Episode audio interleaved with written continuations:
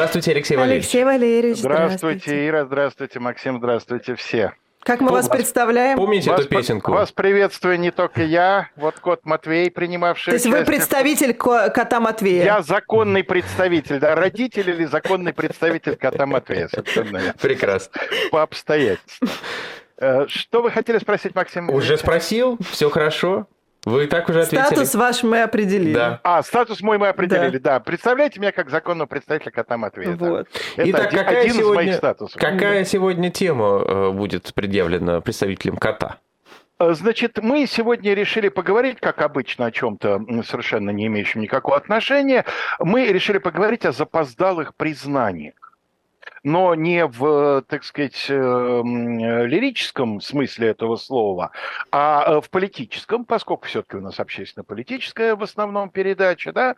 И э, я думаю, что некоторым э, слушателям и зрителям нашего э, разворота будет интересно узнать, что в некоторых странах иногда бывает так, что какой-то политик э, будет что-то там отрицать, да, или настаивать на какой-то версии, а потом через какое-то время он же или кто-то от его имени без последующего опровержения признает, что на самом деле было не так. Ну, это, видимо, когда-то было очень давно. Ну, Это было в современном давно. мире такого не бывает. Нет, ну, знаете, в современном мире бывает, страшно сказать. Э, Нам-то, конечно, это все неизвестно, потому что, ну, слушайте, как могут врать высокопоставленные политики в стране, где всего пять лет назад, в 2018 году, во время прямой линии, сам президент, цитирую по ТАСС, да, признался, что главный совет, который бы он дал своим внукам, не врать. Не врать, сказал он, отвечая на блиц вопрос, э, на блиц вопрос зрителя о том, какой бы совет своего отца он передал внукам. Конец цитаты.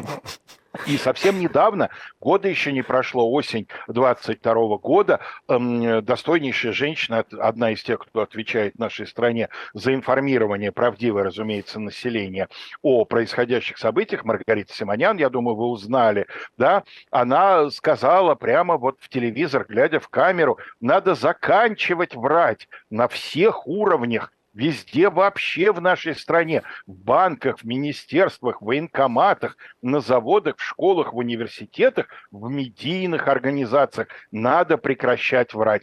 Ну вот после этих слов, я думаю, любому станет понятно, что, конечно, для наших э, людей э, то та информация, что как, как где-то политики врут, она, конечно, Шокирует. Как по-разному мы, з- мы воспринимаем и знаем значение слова «в- «врать» с Вот это Маргаритой правильно, Симонян. да. Э, сказать, наши политики не врут, они могут там не договаривать, да. Заблуждаться они могут. А, нет, даже нет, Заблуждаться заблуждаться они не могут. могут, их могут вести в заблуждение. Совершенно верно. И, собственно, в том кусочке, который я процитировал, когда Маргарита Симонян говорит о том, что надо прекращать врать, она ведь дальше обосновывает. Почему? Потому что тем самым, когда вы врете, вы подставляете руководство. Да? Что может быть хуже, чем ничего, подставить конечно. Руководство в наше непростое время? Даже, Конечно. говорить об этом как-то странно. Вот. Но бывает, бывает. И вот, эм, собственно, я даже эпиграф эм, приготовил из хорошо э, нам всем известного литературного произведения. Человек я бедный, Ваше Величество, заладил шляпник. Почти все вокруг после этого замерцало, и только мартовский заяц сказал... Я ничего не говорил, поспешно заявил мартовский заяц. Нет, говорил, заупрямился шляпник. Я все отрицаю, сказал мартовский заяц. Он все отрицает, повторил король. Это в протокол заносить не надо. Ну хорошо, тогда так. И только Соня сказал, продолжал шляпник с тревогой, глядя на Соню, не станет ли он все отрицать. Соня ничего не отрицал. Он сладко спал, сидя на скамье. Вот. Э, Ну, вы узнали произведение, да, разумеется. Э, Значит, это «Алиса в стране чудес», написанное, как вы понимаете, не нашим автором про ситуацию, которая не у нас произошла. Вот. Э, Одна из находок, одно из изобретений, так сказать, которое в процессе э, подготовки данного включения э, случилось, я нашел очень интересное мнение одного, ну, можно сказать, все еще начинающего журналиста, достаточно молодого, ему перспективе небольшая, так сказать, слава и известность грозила, но пока он известен еще в достаточно ограниченных кругах, хотя, как говорится, с каждым годом прибавляет. И вот как он описывает одного современного ему политика. Хотя ему уже под 70, и он с такого-то лохматого года почти непрерывно подвязается на политической арене, он умудряется всегда придавать себе прелесть новизны, снова и снова возбуждать все те надежды, которые обычно возлагаются на неискушенных, многообещающих юношей. И хотя он уже стоит одной ногой в могиле, все еще считают, что его настоящая карьера впереди. Если он не для всякого дела хорош как государственный деятель, то, по крайней мере, как актер он годится для любой роли. Ему одинаково хорошо дается как комический, так и героический стиль, как пафос, так и фамильярный тон, как трагедия, так и фарс. Впрочем, фарс, пожалуй, больше всего соответствует его душевному складу. Он не первоклассный оратор, но совершенный полемист. При этом его циничная наглость служит ему защитой от всяких неожиданностей. Как вы думаете, кто о ком? Ну, невозможно угадать на самом деле, поскольку мы таких политиков не знаем, как можем Конечно. догадаться о ком. Да, речь идет. Э, это Карл Маркс, Hmm. В 1953 году, то есть он действительно еще не приобрел той общеевропейской, а потом общемировой известности, хотя уже имя его, в общем, эм, э, на слуху, что называется. И пишет он о знаменитом британском политике лорде Палмерстоне, в связи с чем?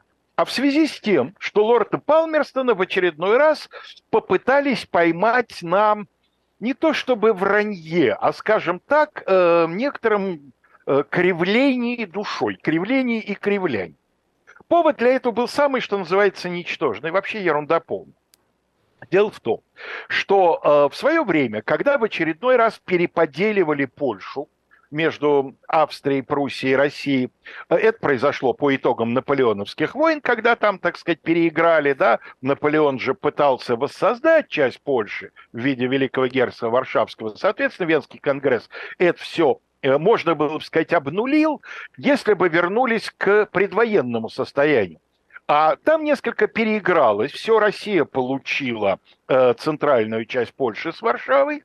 И по некоторым, неважно сейчас каким соображениям, осталась некая такая вот точечка на территории бывшего польского государства, Краков, древняя польская столица, который был объявлен вольным городом. А, и было заявлено, что гарантами вот этого состояния вольного города являются Австрия, Пруссия, Россия и Великобритания. И в договоре прямо говорилось, что ничто не может быть предпринято в отношении, ну ничего радикального в смысле, в отношении статуса этого вольного города без согласия э, британского правительства.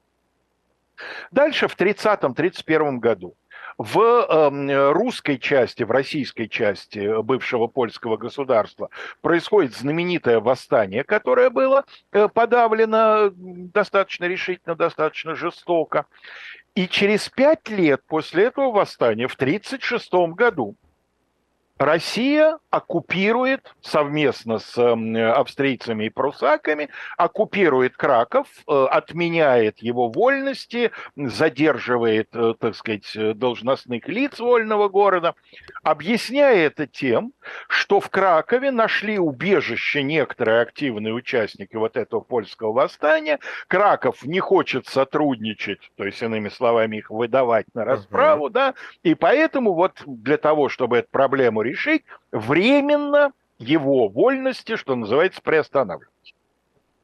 В британском парламенте существует давняя и активно используемая традиция депутатских запросов.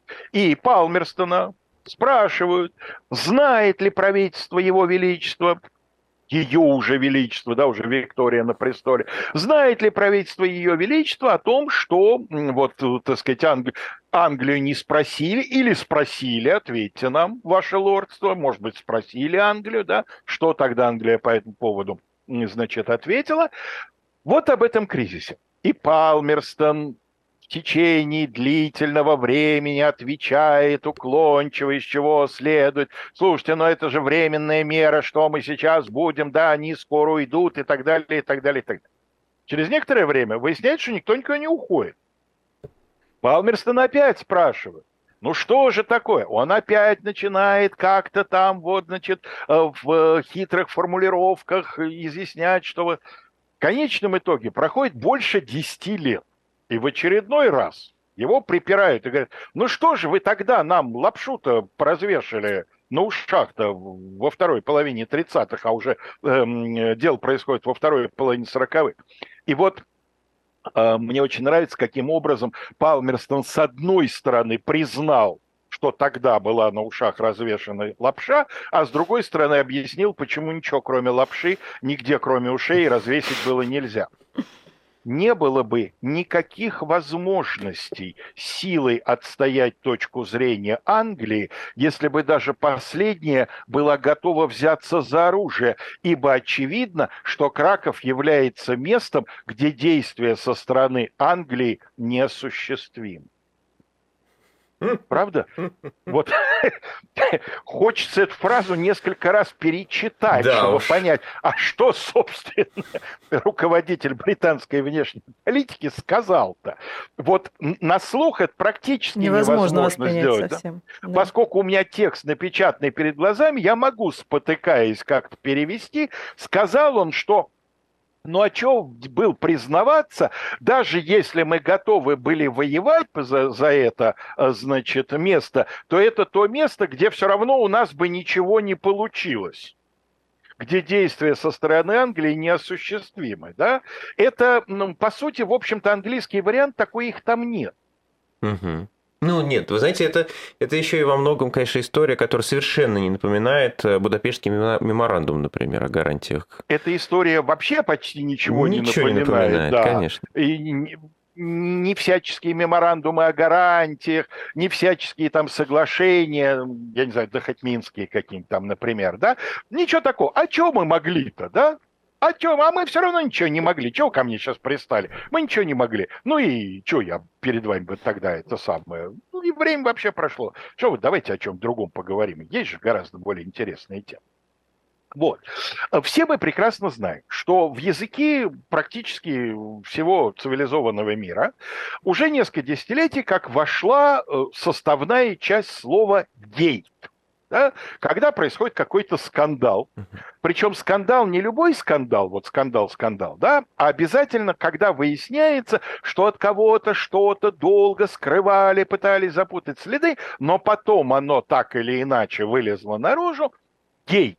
Уотергейт, например. Уотергейт – это, собственно, оригинал, Самый, да. отсюда все пошло, но дальше пошло Иран Гейт, Моника Гейт, да, этих гейтов э, на самом деле нет, по-моему, ни одного года, чтобы в какой-нибудь стране какой-нибудь местный скандал не обозвали вот таким вот гейтом.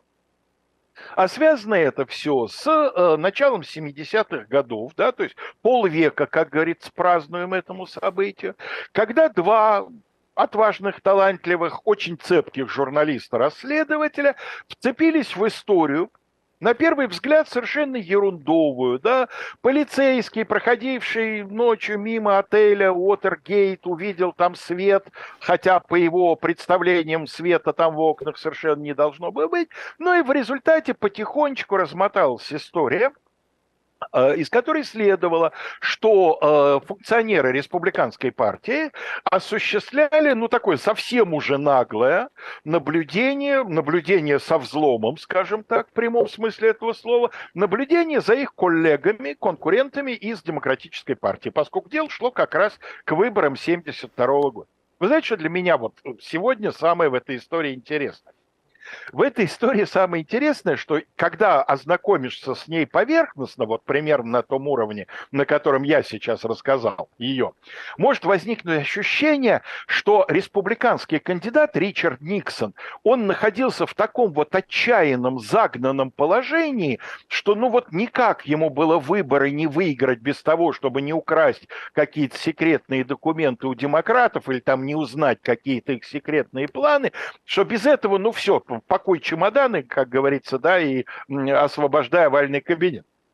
На самом деле не было в истории американских выборов более уверенной победы, чем та, что Никсон успел таки одержать в 1972 году. Слушайте, ну потрясающий совершенно результат, да? Америка же голосует штатами, и в подавляющем большинстве победитель получает все электоральные голоса, которые закреплены за данным штатом. Я не помню, там в двух или в трех, по-моему, происходит деление. А в остальных сколько есть, столько получает победитель, даже если он там перевесом в 1% э, значит, своего соперника обошел. Так вот, 50 штатов и одна федеральная территория, Никсон выиграл в 49 штатах. Макгрегор сумел победить только в Массачусетсе, ну, где республиканцам вообще даже начинать не надо, да, это такой штат, который традиционно за демократов голосовал к тому времени. Ну и в федеральном округе Колумбия. Все, во всех остальных, во всей остальной Америке побеждает Никсон. И несмотря на это, ему придется уйти в результате импичмента. Но надо сказать, что может быть, даже уже после того, как скандал начал разгораться, может быть, до импичмента бы дело и не дошло при такой-то поддержке. Но Никсон, в общем, сам себя похоронил именно тем, что до конца не просто утверждал, что он никакого отношения к этому не имеет, что никаких указаний на подобного рода деятельность не давал, и что это вообще там этого не было, а если было, то это самодеятельность каких-то низовых товарищей, так сказать, на местах, но он еще и своими действиями выдал себя, ну, просто на 146%. Ну, судите сами. Значит, он э, на отрез отказался передавать пленки с разговорами, которые велись в Белом доме. А как раз в процессе всего этого выяснилось, что в Белом доме с его по его приказу была установлена э, специальная аппаратура для того, чтобы фиксировать переговор. На всякий случай. То есть это не за Никсоном следили, это Никсон себя ну, что называется, uh-huh. да, создавал себе дополнительные гарантии того, что то, что здесь сказано, не пропадет. И вот теперь, когда об этом стало известно, ему сказали, ну, отлично, классно, да, ты со всех сторон защищен, старик, пленочки-то дай. Никсон категорически отказался эти пленки передавать. Значит, дальше э, один из спецпрокуроров, который вел это расследование, э, значит, достаточно близко подобрался – президент потребовал от генерального прокурора Ричардсона его уволить. Генпрокурор поступил как порядочный человек в этой ситуации, он отказался это сделать и ушел в отставку, потому что, ну, если член команды президента не выполняет указания президента, он больше не член его команды. Да, все, все нормально, все логично. Верховный суд США при, значит, принял решение, что президент эти пленки обязан предъявить на пленках доказательств того, что Никсон давал прямые указания проникнуть в отель и шпионить значит, за штабом конкурента, не было. Но там были зато обсуждения, как с помощью ФБР и ЦРУ, если понадобится, помешать расследованию этой истории. Uh-huh. Ну и в конечном итоге формулировка импичмента свелась не к тому, что президент соврал, на этом его, строго говоря, не поймали, хотя всем и так все понятно. Но на том, что он всячески пытался воспрепятствовать выяснению правды. Ну а если совсем в тонкости юридически не вдаваться, это по сути, в общем-то, то же самое. Потому что в каких случаях препятствуют выяснению правды? Как правило, в тех, которых соврали. Что, собственно говоря, в следующей попытке импичмента проявляется особенно ярко. Это вот тот самый Моника Гейт, который, я думаю, уже хорошо памятен не отдельным, а большинству наших слушателей и зрителей. Э, кстати, знаете, говоря, э, знаете что? Я э, очень хорошо помню, что меня больше всего во всей этой истории поразило, ну, мне американские дела в общем, не очень. Меня больше моя страна волнует почему-то, не знаю. Я странный, наверное, человек. У нас вон народ как волнуется по поводу того, что там в Украине, как они неправы, да, какая Прибалтика нехорошая. А наша страна, чё-чё, мы в ней живем, мы ее любим. А меня вот тогда заинтересовала больше всего реакция наших с вами сограждан. Ну, вы не помните, наверное, да, как на, на клинтоновские все эти дела реагировали. Очень хорошо Наш помню. народ Хорошо помните, да? Вот, Максим, а что вы запомнили? Давайте посравним. Да даже частушки были. Не, да, вне формы были самые разные. Кстати, в основном действительно юрнические. Я тоже это запомнил. А вот в содержании, что вас э, привлекло ваше внимание? В содержании реакции? Ну, в принципе, за этим следили как за сериалом. Вот я помню, Санта-Барбара появилась И в то параллельно, время. И да. параллельно вот, вот, да. Совершенно верно. Ни у кого на самом деле, вот по крайней мере из тех, кого я помню, чья реакция мне попадалась, не было попытки проникнуть в суть вопроса. А суть вопроса на самом деле заключается в том, что американское общество поймало президента на вранье под присягой. И именно за Да, это, конечно. а не за то, что у него Конечно. там, э, так сказать, в семье не все благополучно, ему и пытались предъявить. Нет, наш народ исключительно, так сказать, говорил, молодец, настоящий мужик, блин, бил, да брось ты эту свою старуху, значит, приезжай, у нас тут целые колхозы, так сказать, без твоего внимания страдают, в смысле, их прекрасная Да, вот половина. одна потому частушка как раз начиналась. Говорят, что Клинтон бил, сильно Монику любил. Вот-вот-вот-вот-вот. Да.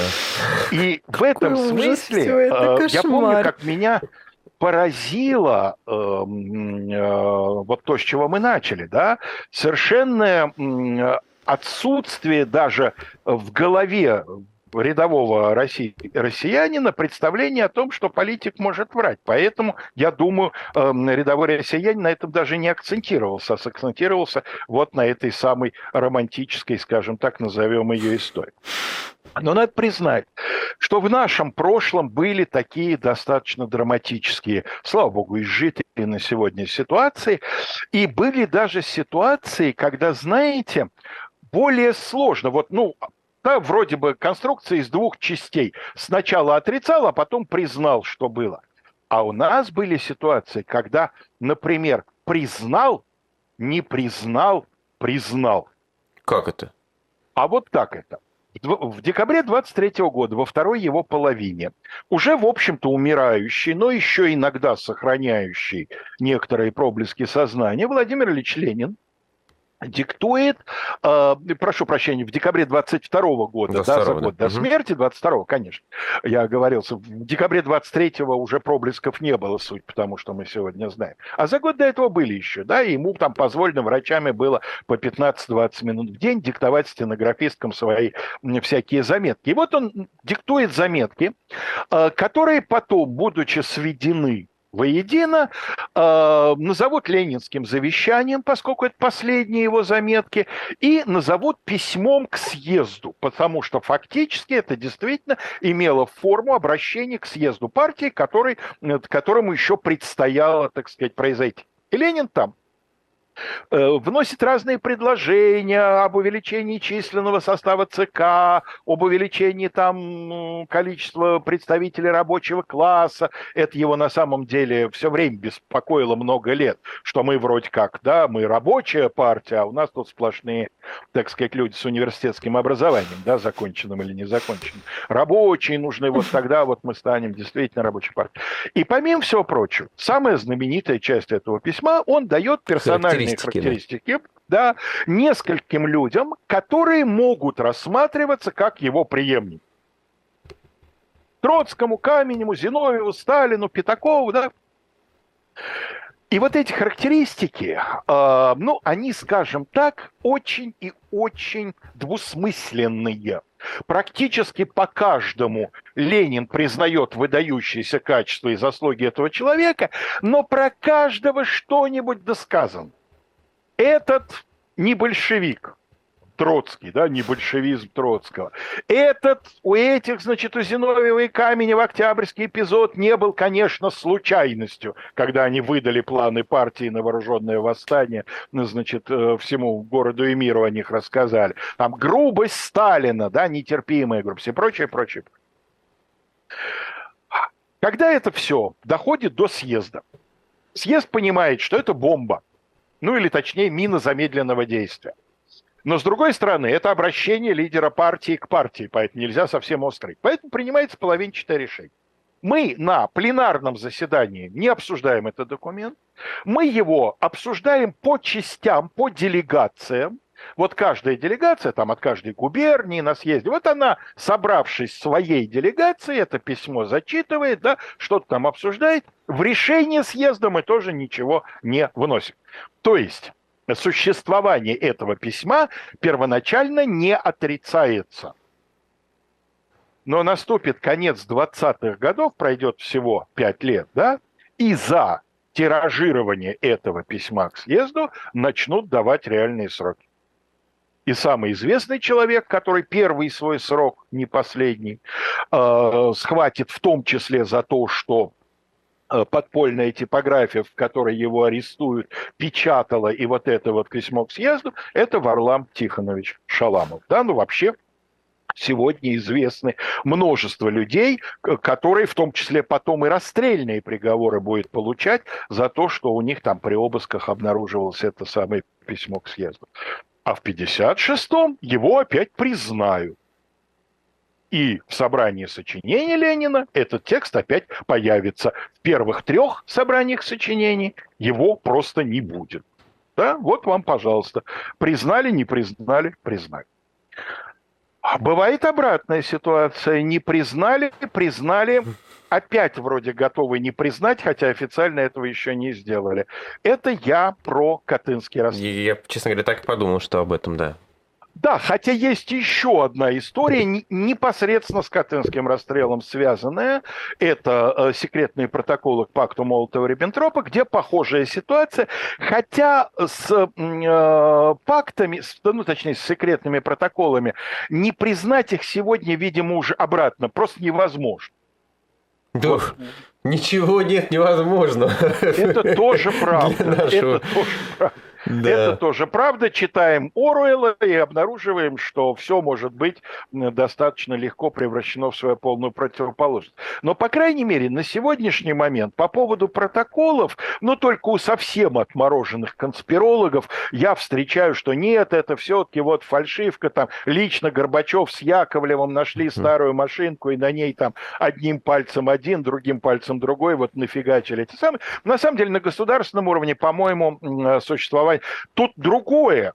Переоценка. Последний... Вот, а чё? А чё? А все так делали-то, да? А чё мы-то? Вот, это, это да, но само Мы были вынуждены еще, знаете, вот это. Ну, нас знаете, вынудили. Что, нас вынудили, конечно. Это уж современное. Но знаете, что самое интересное? Официально существование протоколов было признано, наконец, перед этим его с таким жаром отрицали, что нынешним руководителем Департамента информации МИДа, так сказать, э, и, не снилось, что называется. С таким жаром отрицали сам факт его существования, что и э, казалось даже и говорить не о чем, глядя в честные глаза. Но самое поразительное, опять же, заключается в том, что на самом деле, знаете, когда впервые Советский Союз косвенно но официально при этом признал существование этих протоколов. Когда? С точностью до дня. 30 июля 1941 года. А, ну это да. А что, ну это да. Я думаю, я, я думаю, что немногие знают о том, что когда было подписано соглашение между советским правительством и правительством Польши в изгнании, да, правительством Сикорского, так называемое соглашение Сикорского-Майского, Иван Михайлович Майский, это советский посол Великобритании, поскольку правительство находилось в Лондоне, соответственно, он был уполномочен это соглашение подписать.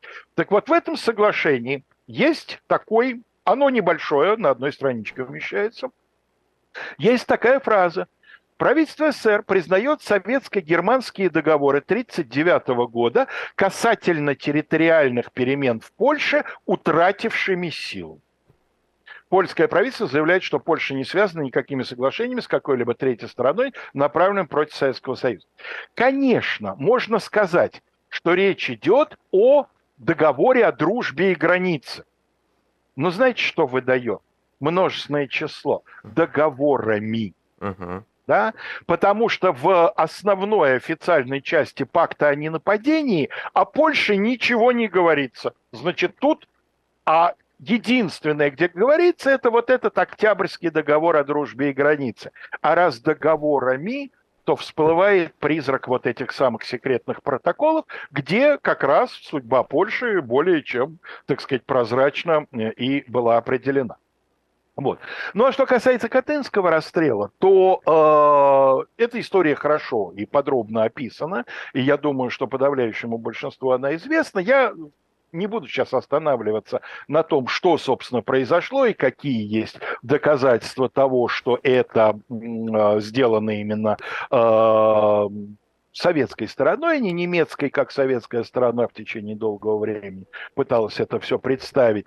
Но опять-таки Э, сегодня есть свидетельство того, что уже тогда, сразу после этих событий, э, на неофициальном уровне, в разговоре с теми, кто, как говорится, понимает, и кому врать прямо в глаза вот сейчас по каким-то причинам нехорошо, да, советская сторона это, в общем-то, признавала. О чем я говорю? А я говорю о том, что по свидетельству одного польского э, генерала, э, человека, который впоследствии будет одним из э, организаторов значит, как она называлась-то, господи, польская армия, войска польского, mm. да, э, той, той, той части польской армии, которая сражалась, э, значит, э, безоговорочно на советской стороне, когда их пленных приглашают к руководству эм, значит, НКВД, и э, речь идет о том, что э, есть такой проект создания на советской территории из поляков, оказавшихся в результате событий 1939 года там в, на спецпоселении, в лагерях и так далее, создание просоветской польской армии, ведь это происходит еще до июня 41-го. Эту армию будущую армию Андерса, да, а потом будущее войско польское, когда с армией Андерса не получилось, начинают создавать еще до войны. Кстати говоря, я прекрасно помню свое изумление. В мое время, во время школьных каникул, всегда показывали четыре танкиста и собак. Да. Помните, с чего начинается, нет? С того, что один из главных героев, механик-водитель, да, он в Сибири там да. охотится, да, на Дальнем все Востоке. верно. Там снег Найти... такой, снег, у него, да, у него такая и шапка. в таком этом да, шапке, да, да, да, да. я тоже шапку запомнил. Че поляк теплолюбивое, в принципе, существо делает в уссурийской-то тайге. А вот там, правда, там не открыто намекается, он там, туда его на Дальний Восток занесло, потому что он отца искал, но почему отца, которого последние сведения с Вестерплятта, он искал на Дальнем Востоке, понимающим товарищам все намеки, что называется, уже этим были сделаны. Так ну, вот, ну и вы, конечно, помните, как э, фамилия грузинского такси... Э, этого танкиста. Фамилию я, честно сказать, не помню. Я вам напомню. Саакашвили. Серьезно? Да. Пупочки. Так бывает. Я запомнил про него другое. Я запомнил, что он всем говорил, что он из Сандомира, потому что рассказывать, где Грузия, ему надоел. Имеется в виду полякам, да? Да, да. Вот. А вот то, что фамилия Саакашвили, это я совершенно не запомню. Так вот, э, один из руководителей эм, советской госбезопасности, э, значит, э, Меркулов, один из заместителей Берия, этому, значит, подполковнику на тот момент Берлингу, впоследствии генералу войска польского, он, когда Берлинг ему говорит, ну да, хорошо, отличная идея, смотрите, вот у вас, значит, много отважных, умелых офицеров в Козельске, в Старобельске, в Осташкове, на что Меркулов, по заявлению самого Берлинга, ему на это отвечает, нет, не эти, мы совершили с ними огромную ошибку. Угу. Ошибка. Ну, так бывает. Да. А кто не ошибается? А не ошибается тот, кто не работает. Да. Вот. Вот такая вот, вот такие вот истории. Так что бывает такое, что не только наврут, но потом еще и нагло признаются и будут э, ходить с видом, а что такого? Да. Конечно, по поводу Катыни это, это удивительный э, какой-то тест на вообще на, на все, на, на гуманизм, на здравый смысл, на, на, в конце концов, не только на вранье, но и даже какой-то ну, пределы человеческой брезгливости, что ли. Настолько это все легко воспринимается большим числом э, сограждан, э, и особенно людей во власти, это, конечно, какая-то прямо удивительная история. А что начальник? Вещей нет, кражи не было, Маруха Нинка подтвердит. Вот это вот э, умение в нужный момент сделать морду топориком и сказать, а что такого, а докажи, а если найду, а если не найдешь, да? Вот мне кажется, это, я говорю, это как раз то, что меня в свое время поразило в реакции на Билла Клинтона и его амурные похождения. Да, молодец, настоящий мужик, что там? Какой мужик не врал, да? Какого мужика нет заначки? Тоже же известный сюжет. Да? Конечно, у мужика должна быть заначка. Как же? Ну, как с ней жить-то, со змеей, без заначки? Что завтра? Господи, что завтра, Алексей Валерьевич? Подождите, я а. просто, вы, вы, честно говоря, настолько мои, типа, всколыхнули воспоминания. А ты знаешь, как собака по-польски? Ну? Четыре танкиста и собака по-русски ну. называется, а по-польски четыре танкиста и пес. А?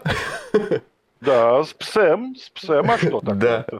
Так как когда-то и в русском языке 16-17 века пес был гораздо более распространен.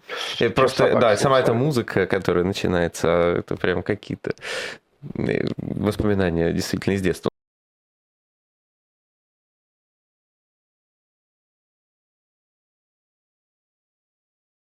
Мы сегодня решили поговорить, как вчера анонсировали, о тех воинских формированиях, которые специально создаются для действий за пределами государств.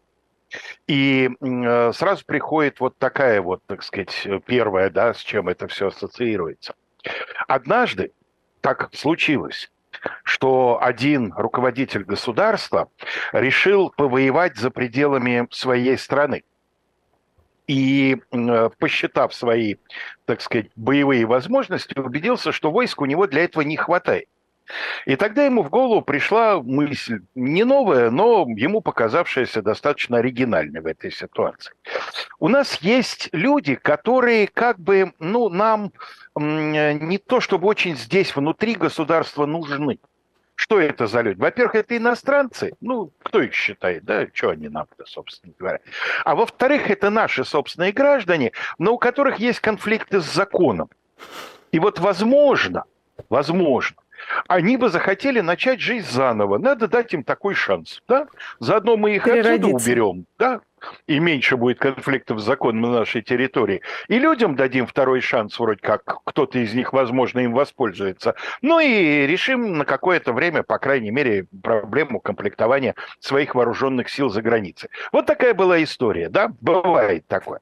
Ну, чтобы у вас каких-то там ненужных э, аналогий, ассоциаций, не дай бог, не возникло, я сразу скажу, что это начало 30-х годов 19 века.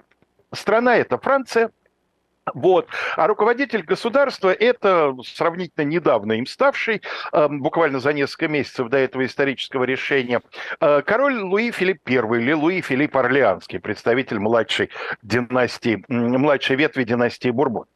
Значит, как вы, наверное, уже догадались, речь идет о таком решении, которое по сей день имеет продолжение – русскому языку очень не хватает present perfect continuous, не правда ли, да?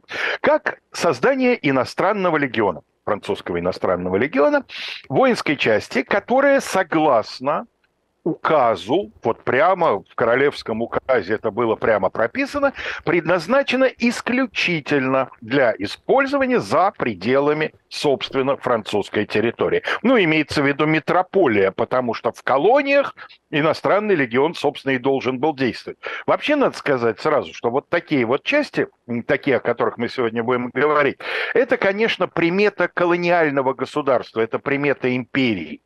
Потому что, естественно, это в первую очередь всякие вот колониальные части. Они могут быть разными по составу, они могут формироваться из граждан метрополии, они могут формироваться из населения колоний, они могут быть смешанного состава, ну, например, офицеры и какой-то костяк из метрополии, да, а основная масса – это жители колоний. Вот британцы, например, будут чрезвычайно широко использовать, например, в Индии угу. именно такую схему.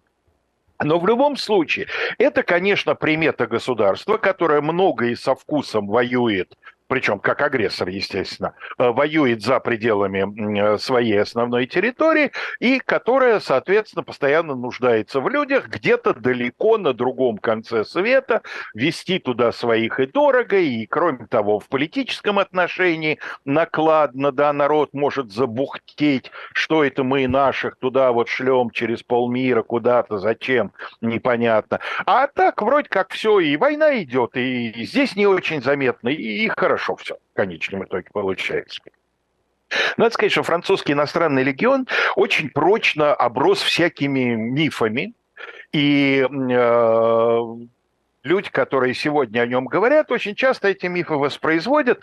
Это не то, чтобы совсем там откуда-то взялось. Это когда-то действительно имело под собой некоторые основания. Ну, например, и сегодня можно встретить утверждение, во французский иностранный легион берут всякий сброд. Сегодня вы попробуйте в него попадите в этот французский иностранный легион. Там настолько привлекательные условия, ну, в смысле финансовые, так сказать, там, да, и все прочее, что э, туда отсев совершенно колоссальный. Хотя официальной никакой информации нет, но наблюдатели утверждают, что э, отсев идет на уровне примерно тысячи человек на место конкурс. А можно да? я обращусь к мальчикам 80-х годов рождения? Как говорится, да. ставьте лайк и пишите в комментариях э, те, кто узнал о французском иностранном легионе из фильмов Жан-Клода Ван Дамма. Ну, надо сказать, что, конечно, эти фильмы действительно... Я, честно говоря, вот я, к сожалению, мальчик не, не 80-го года рождения, а более раннего издания. Но я, честно говоря, вот сейчас, вот вы заговорили, Максим, я начал соображать, а я не знаю, откуда я впервые, не помню, откуда я впервые узнал о французском иностранном легионе. Правда, уверен, что к тому моменту, когда именно потому, что я не 80-го, к сожалению, года рождения, что к тому моменту, когда я посмотрел первый, значит, э, свой фильм с э, Ван Даммом, э, мне кажется, я уже знал о том, что такое французский иностранный легион. Вот. Так что сегодня туда попасть, при том, что это большое достаточно, там по меньшей мере 8 тысяч человек находится на действительной службе, попасть туда совсем непросто. Вот. Но когда ты действительно и, собственно, слава печальная легиона с этого и началась, действительно, принцип был такой. Человек приходит, мы его не спрашиваем о его прошлом. Простите, и пожалуйста, это... тут просто возмущаются девочки из чата, которые тоже смотрели фильмы Жан-Клода Ван Дамма. Простите меня, пожалуйста. А я подумала... Ну, многие тоже, да. Во-первых... Я просто думал, что это только мальчики Надо смотрели. сказать, что тут, конечно, огромное количество плюсиков Максиму, что действительно так и было. А я должна признать, что мне кажется, я ни одного фильма с Ван Даммом вообще ну не вот, смотрела. Вот я поэтому так на себя и примерил. Но есть девочки, простите, пожалуйста. Да-да-да, простите, да, Алексей, Алексей Валерьевич, продолжайте. Извините. Ничего, мне тоже было интересно узнать про эту реакцию. Вот, э, действительно, мы не спрашиваем. То есть человек, э, поступая в иностранный легион, он как бы обнуляет свое прошлое. И если он в этом легионе себе заработал какое-то настоящее и, так сказать, дожил до э, увольнения из легиона, то дальше он продолжает жизнь уже как ветеран легиона.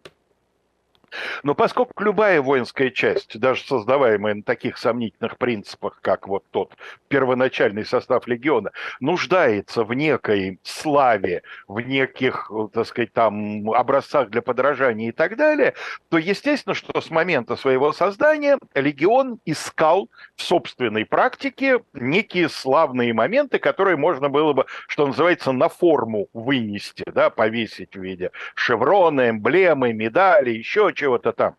И случай представился, надо сказать, далеко не сразу. Случай представился в середине 60-х годов, если быть более точным, в 63-м году, когда Франция, э, все время искавшая военной славы, поскольку ее тогдашний император, племянник Наполеона, крайне ревновал к славе своего великого дяди и все время хотел запечатлеть свое имя тоже на скрижалях какой-нибудь победоносной кампании. Легион к этому времени успел отличиться в Алжире. Собственно, для войны в Алжире, для завоевания Алжира-то он и был создан. Вот. Потом он успел повоевать э, на полях э, Крымской войны, значит, соответственно, принимал участие в э, Севастопольской э, вот этой самой экспедиции э, франко-английской. Но слава пришла, вот такая, которой можно, которую можно вынести на какие-нибудь знамена, пришла в 1963 году, когда Франция врюхалась сначала в трехстороннюю, сначала это была англо-франко-испанская экспедиция, в Мексику. Что там случилось? А в Мексике случилась гражданская война. В результате к власти пришло такое либерально-национальное правительство Бенита Хуареса, и оно э, отказалось на словах на несколько лет, но было понятно, что если им по носу не дать, то эти несколько лет превратятся в навсегда, оно отказалось платить по своим иностранным долгам. Э, всем, кому должен, всем прощаю. Да, денег нет, но вы держитесь. Больше всех-то заинтересованы в экспедиции были англичане, потому что их долг Мексики, Англии превышал совокупный долг всем остальным странам. Но дело в том, что англичане и испанцы из этой экспедиции довольно быстро выпилились.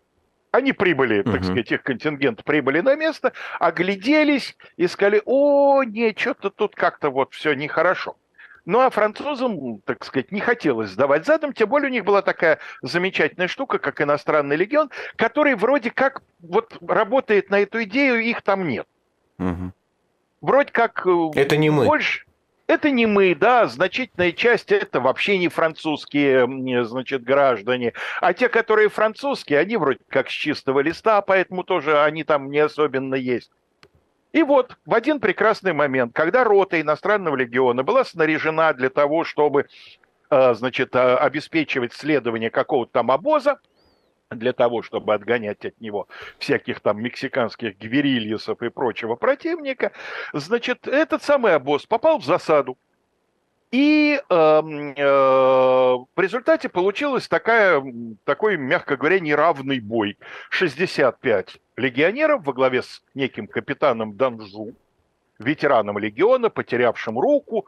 К этому времени у него протез был, сейчас от протез там в Мексике в музее выставлен как великая военная реликвия. Правда, руку он не в бою потерял, у него ружье при разряжании в руке там что-то рвануло. Ну, бывает все равно боевая, будем считать потери. И вот, значит, 65 человек во главе с этим самым искалеченным капитаном. Э, против них э, оказался мексиканский отряд, который насчитывал э, по разным оценкам от двух до двух с половиной тысяч. И в течение, да, мексиканцы, естественно, так сказать, э, э, с легким сердцем предложили французам сдаваться в этой ситуации совершенно безвыходная, да, на что французы, точнее, французские легионеры, потому что они не все были французами, э, предложили в свою очередь мексиканцам сдаваться, да, ну... Логично, да. Да, поскольку ни то, ни другое предложение принято не было, случился бой, который продолжался сутки. И в этом бою конечном итоге погиб почти весь отряд капитана Данжу во главе с ним самим. 52 человека были убиты или умерли от ран, значит, только 13 из них большинство тяжело ранеными мексиканцам удалось захватить в плен, где четверо умерли еще потом от последствий ранений. Но при этом мексиканцы потеряли от 200 до 300 э, человек убитыми в этом противостоянии. И вот этот вот день считается 30 апреля 1863 года, это день боевой славы легиона. Ну а э, вот известность современную иностранный легион приобрел уже во время войны в Индокитае. Соответственно, это 50-е годы, это уже после Второй мировой войны. И надо сказать, что к этому времени, хотя об этом тоже так глухо упоминают, но упоминают, куда денешься, в Легионе очень интересная такая сложилась обстановочка. Там уже действительно в основном были иностранцы, а не собственные уголовники. И среди этих иностранцев после Второй мировой войны э, было очень немаленькое количество бывших солдат вермахта СС, естественно. А куда этим профессионалам ничего, кроме войны, не умеющим? Ну и к тому же скрыться где-то надо. А вот иностранный легион предоставлял такую возможность. Но интересно, что в это же время, в этом же легионе были и другие люди, которые во Второй мировой войне, войне против вермахта воевали. Это те, кто оказался тем или иным образом в составе всяких партизанских отрядов, там той же югославской народной армии, тоже, по сути, партизанской, друг, других Из польской армии. Естественно, это люди, которые по каким-то причинам после войны им трудно было интегрироваться обратно в мирную жизнь либо это были иммигранты, которые не могли вернуться на родину, те же поляки, да, либо это те, кто в Югославии оказался, кто не были югославами. Мы знаем, что в партизанских отрядах и несколько советских бывших военнопленных, бежавших из плена, сражались, да. Вот такие вот люди, которые на родину вернуться не могли, за ними либо шлейф какой-то был, либо родина была не та, либо еще угу. что-то. Но вот они бок о бок со своими бывшими врагами теперь сражались в составе этого самого иностранного легиона, который, ну, иногда пишут почти весь, не почти весь, но около половины личного состава так или иначе полегла вот в этой индокитайской войне, особенно знаменито ее генеральное сражение, сражение при Дьен-Бьенпу, в котором принимал активное участие легион и понес там очень большие потери. Но на сегодняшний момент уже вот этого правила что только для использования за пределами, значит, государства уже больше нет, э, но ну, насколько я понимаю, действительно на основной вот европейской территории Франции он никогда не использовался. Хотя казармы части, входящих в него, значит, частей, э, находятся на французской территории, тренировочные базы некоторые на французской территории и так далее, и так далее. Он продолжает принимать участие и в составе международных сил в Афганистане в свое время принимал участие, и в самых разных других операциях, Таких, например, какие бывают, когда вот армию еще и неудобно послать под своим национальным флагом ну, когда где-то, например, в стране, которая формально является независимой, но Франция ее считает там зоной своих интересов, бывшие французские колонии в Африке, например, да, вот, там происходит что-то такое, во что Франция считает необходимым вмешаться, но не хочет это делать особенно открыто, вот туда посылают, как правило, части иностранного легиона, э, от него сегодня не отказываются, сегодня не говорят, их там нет, Угу. Но сегодня говорят, ну это вот не совсем французская армия. Хотя формально он давно интегрирован в состав вооруженных сил Франции, и, конечно, с ними их там нет, не проходит. Разумеется, как я сказал, британцы – активно использовали вот подобного рода э, значит, э, практику, поскольку с их колоссальной... Простите, простите, пожалуйста, да. тут просто я, я, вы рассказываете, и я все время вспоминаю книгу и думаю, вставить или не вставить, и вижу, что кто-то из наших зрителей тоже вспомнил эту книгу «Попугай говорящий» на идиш. И там... Ефраима Севела, да. Именно поэтому я и, соответственно, сказал про поляков, а сам подумал про себя евреев, вот, польских, а, вот, которые действительно оказались вместе с этим этими же самыми немцами, теперь в этом самом французском легионе. Там, по крайней мере, такой сюжет есть, и там тоже как раз главный герой оказывается в Индокитае. Ну да, но дело в том, что уж тогда, раз э, там я собирался об этом позже упомянуть, но раз вы помянули Севиолу и, соответственно, эм, э, евреев, э, то можно сказать, что во время Первой мировой войны усилиями Владимира Елизеева, Жаботинского и еще ряда энтузиастов военных, там Трумпельдорфа, например, можно вспомнить, одного из первых офицеров евреев в русской дореволюционной армии, героя Порт-Артура, который там руку потерял, но остался в строю, там специальное прошение подавал и так далее. Во время Первой мировой войны был создан такой вот еврейский легион, он там в разное время носил разные названия, очень сложно создавался, потому что э, в британском командовании, а он создавался под эгидой британской, Британия оккупировала Палестину, да, там, э, значит, командование очень на это, некоторая часть командования очень криво на это смотрела, потому что исходили из того, что если мы сейчас это официально разрешим, то после войны евреи на этом основании будут на нас давить, чтобы мы разрешили воссоздание еврейского государства в Палестине, а мы не хотим это делать. Но потом была Э, декларация Бальфора знаменитая, с которой, как принято считать, началась подготовка к воссозданию государства Израиль. И, э, соответственно, поменялись взгляды. В общем, был создан этот легион, принимал участие в некоторых операциях, например, в форсировании реки Орда. Учитывая, что Пригожин, Пригожин тоже еврей, э, как говорят, по крайней мере. Можно ЧВК Вагнер называть таким формированием? Наверное, все-таки нет. Вы знаете, э, мне у меня богатая фантазия. Иногда мое воображение подходит вплотную к границам того, что начинает называть больным воображением. Но представить себе еврейский легион, носящий имя Вагнера, да, это... даже мое воображение не способно. Да, да?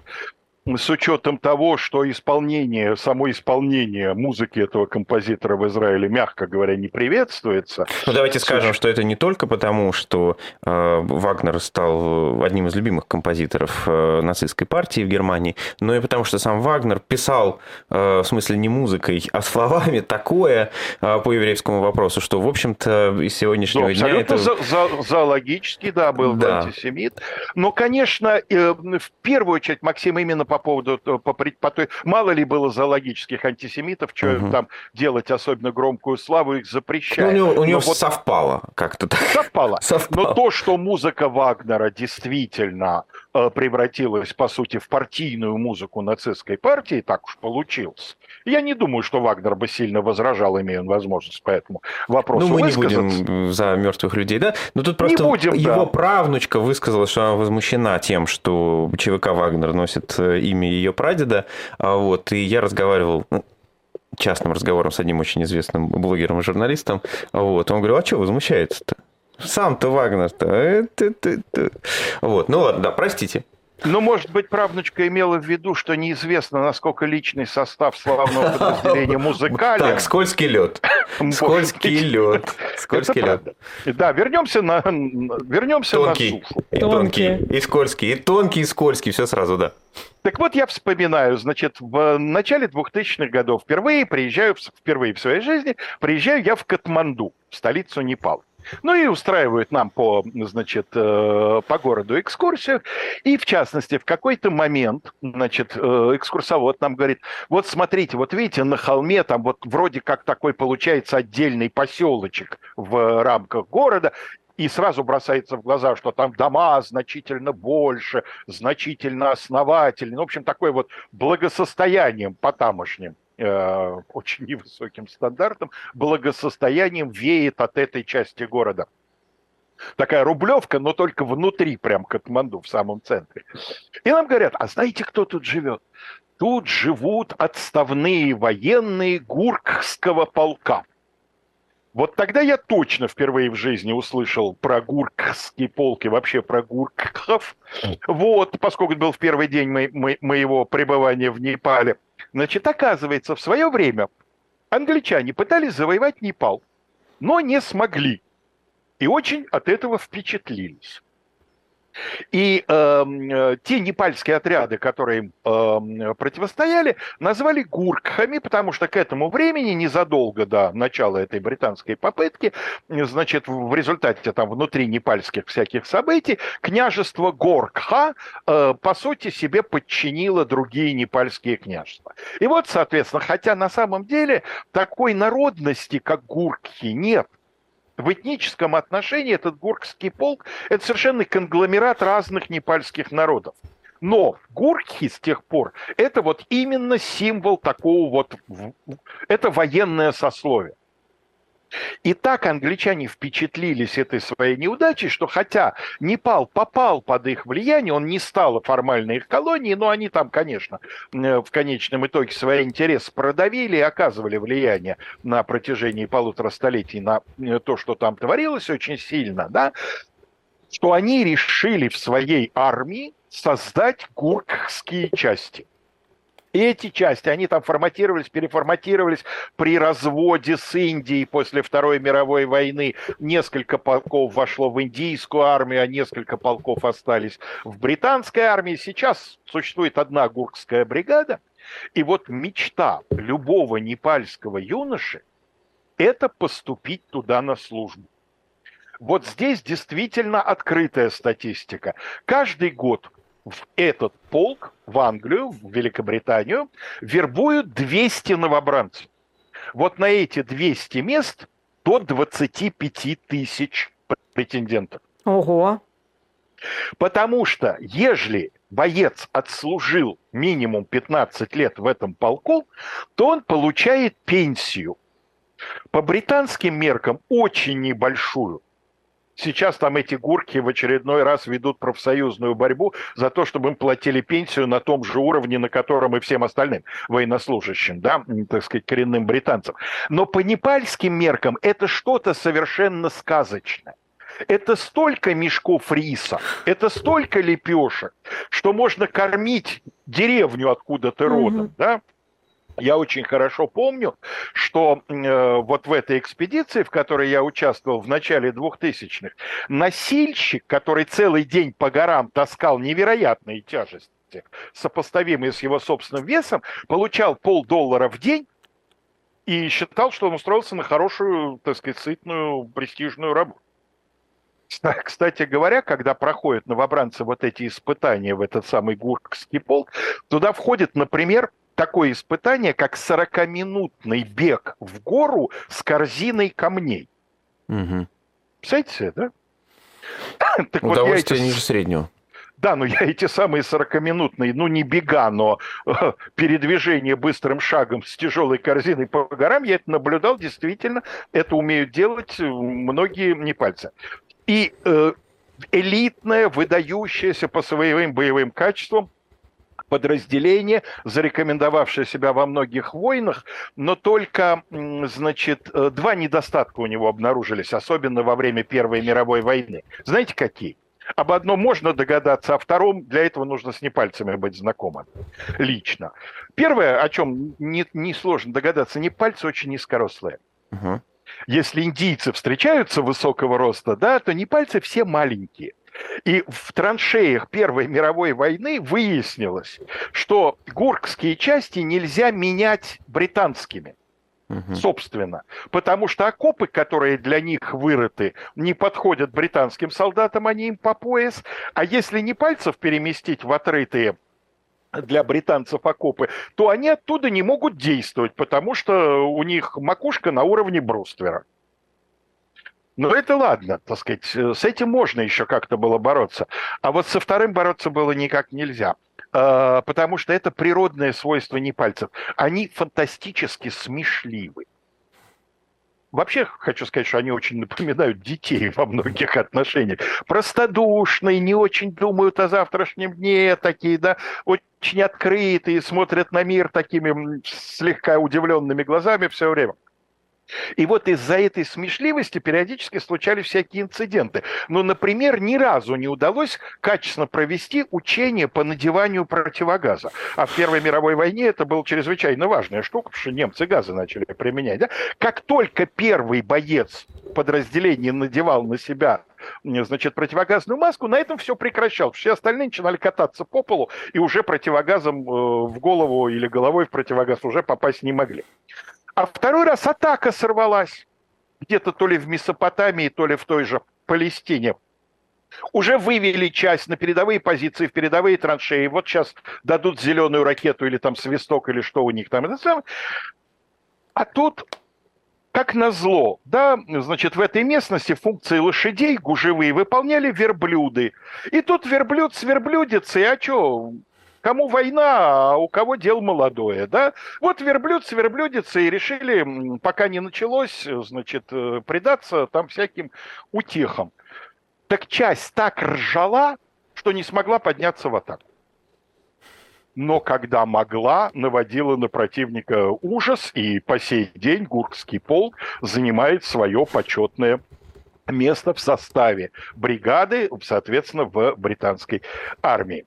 А, ну, что вам еще, значит, э, рассказать про, про Сахалин. всякие про, нет, про, про, про, про всякие там э, колониальные дела. Были всякие, значит, э, у англичан германские легионы в XIX веке, сначала во время наполеоновских войн, когда, ну, в то время надо напомнить, что король, эм, королевская династия, они же были ганноверцы и они были одновременно еще и правителями Ганновера, поэтому когда Наполеон его захватил, то из ганноверских и других немецких солдат и офицеров довольно быстро сформировали легион, который храбро сражался, в том числе и под, э, значит, командованием Артура Уэлсли, будущего герцога Веллингтона, и принял свое участие в, э, значит, э, в том числе в сражении при Ватерлоо, где удерживал героически одну из важнейших позиций в деревне Планшенуа и тем самым внес свой вклад в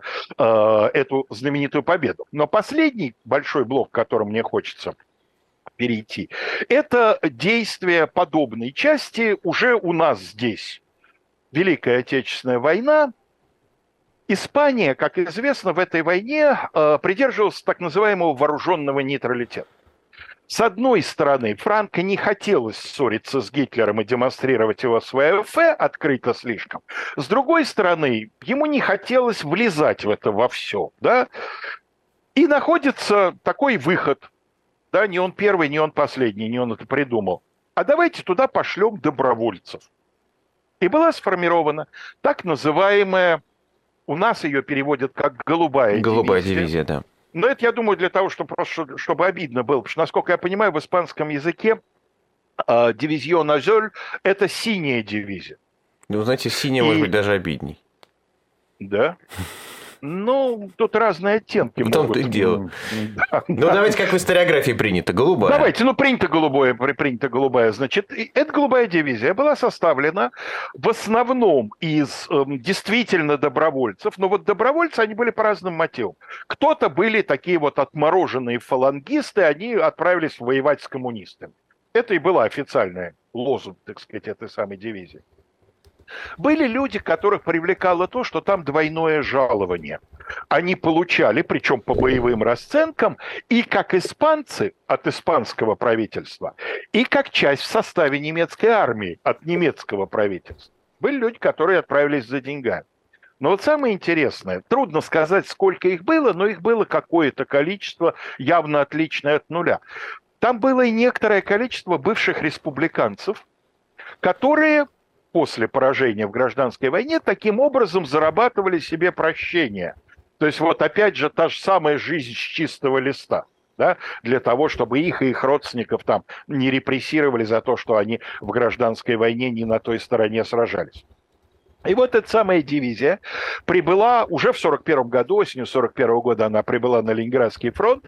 Сначала располагалась в районе Новгорода, потом ее подвинули поближе к Ленинграду. В результате она там занимала участок фронта от Пушкина до, э, от города Пушкина до э, Красного Бора.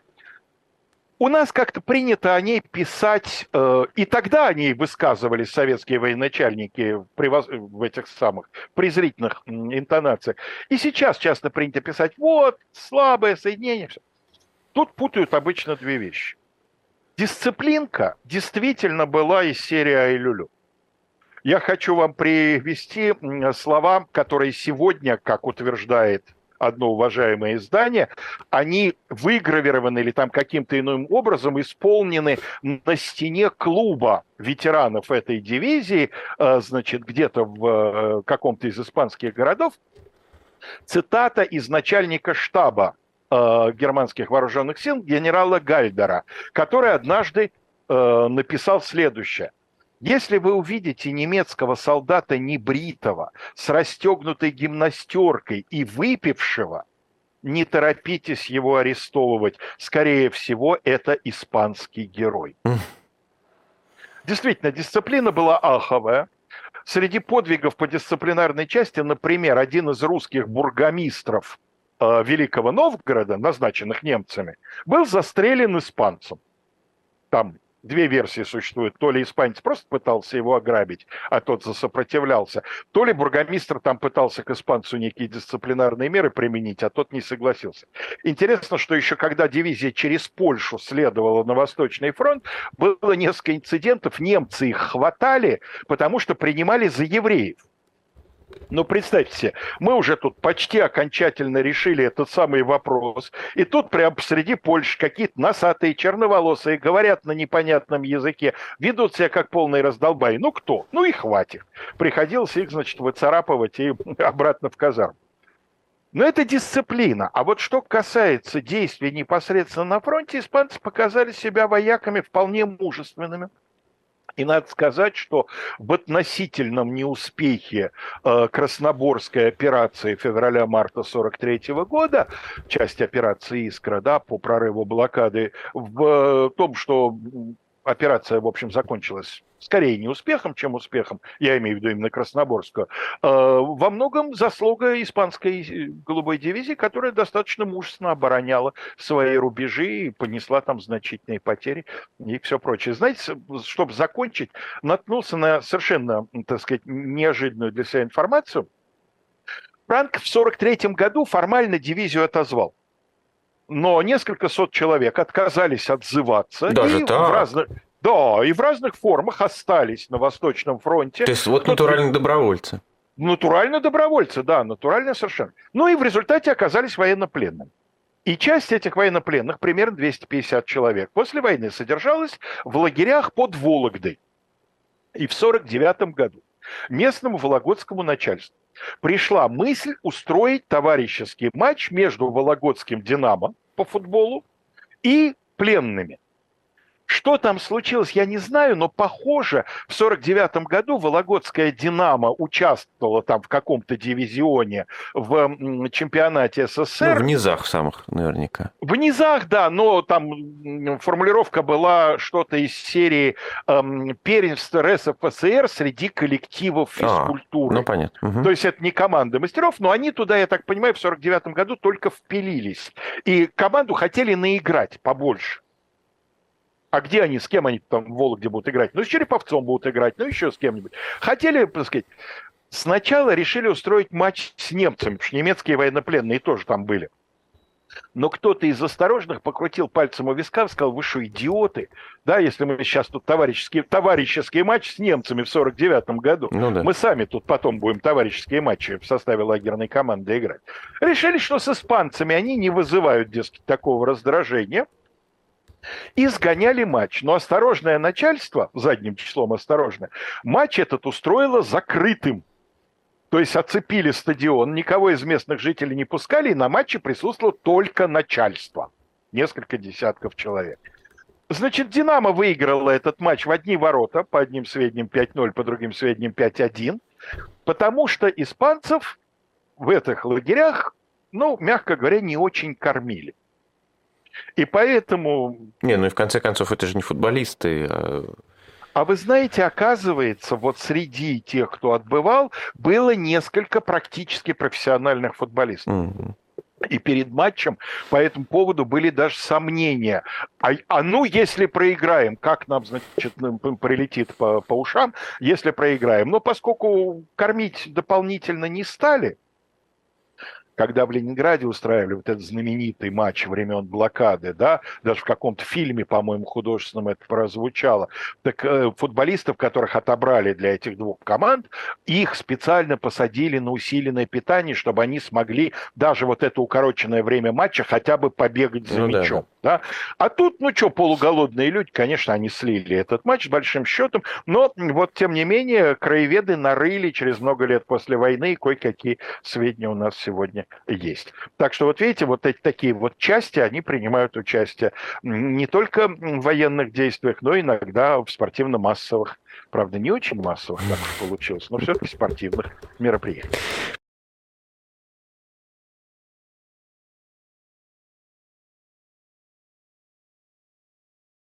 Ну что, друзья, поскольку мы стараемся на воскресенье э, откладывать темы, так сказать, полегче, да, посмешнее, поюморнее, а, то на сегодня, как вчера было анонсировано, мы поговорим с вами о насекомых победы.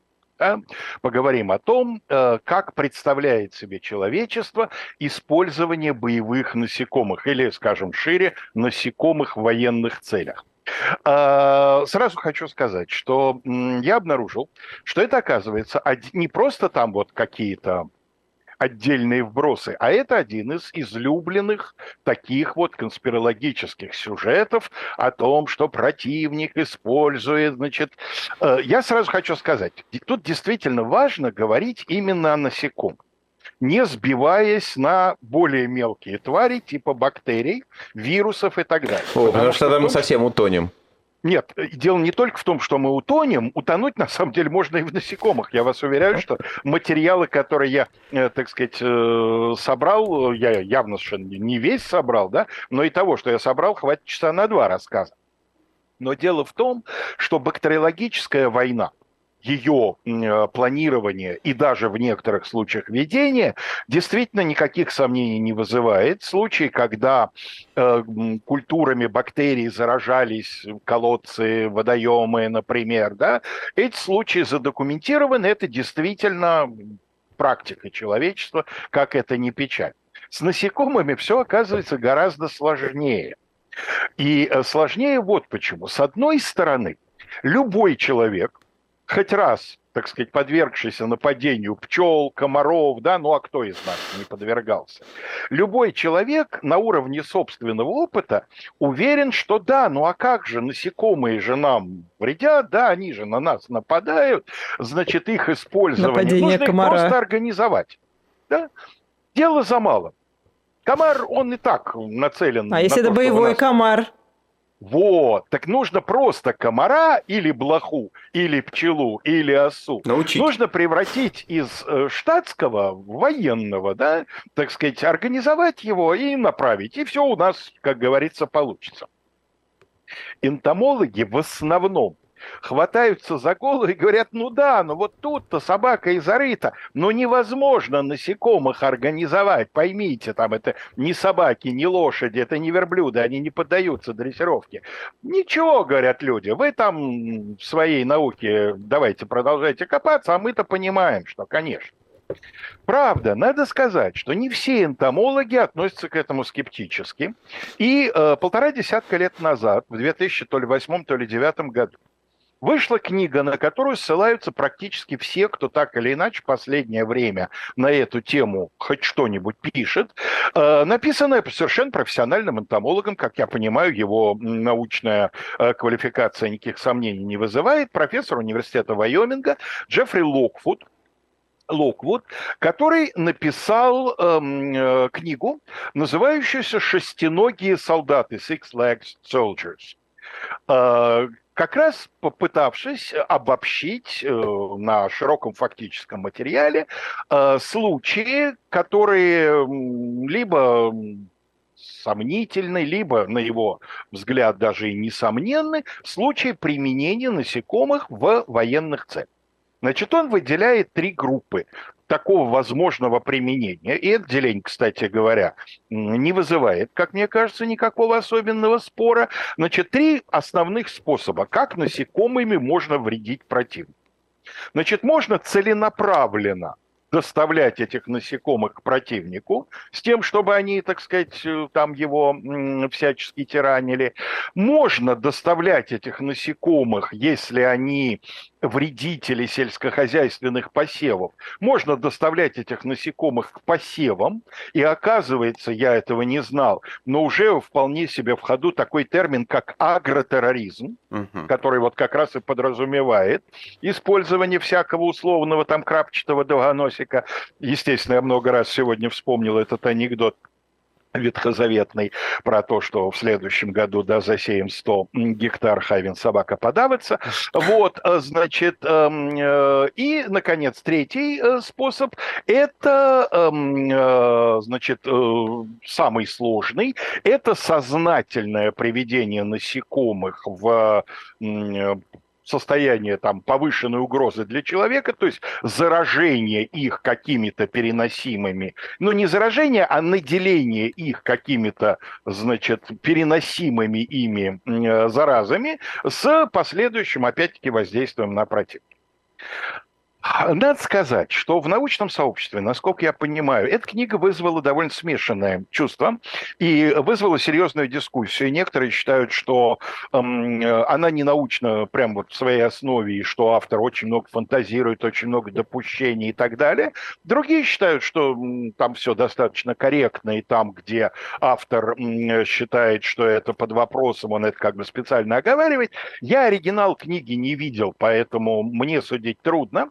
Но действительно, некоторые примеры, приводимые в этой книге, мне кажутся очень сомнительными. На одном я сейчас остановлюсь поподробнее. Но вообще собран действительно очень интересный материал. Правда, вот до сих пор не очень понятно. Это материал, отражающий что? Действительное применение Или насекомых? мифы, да?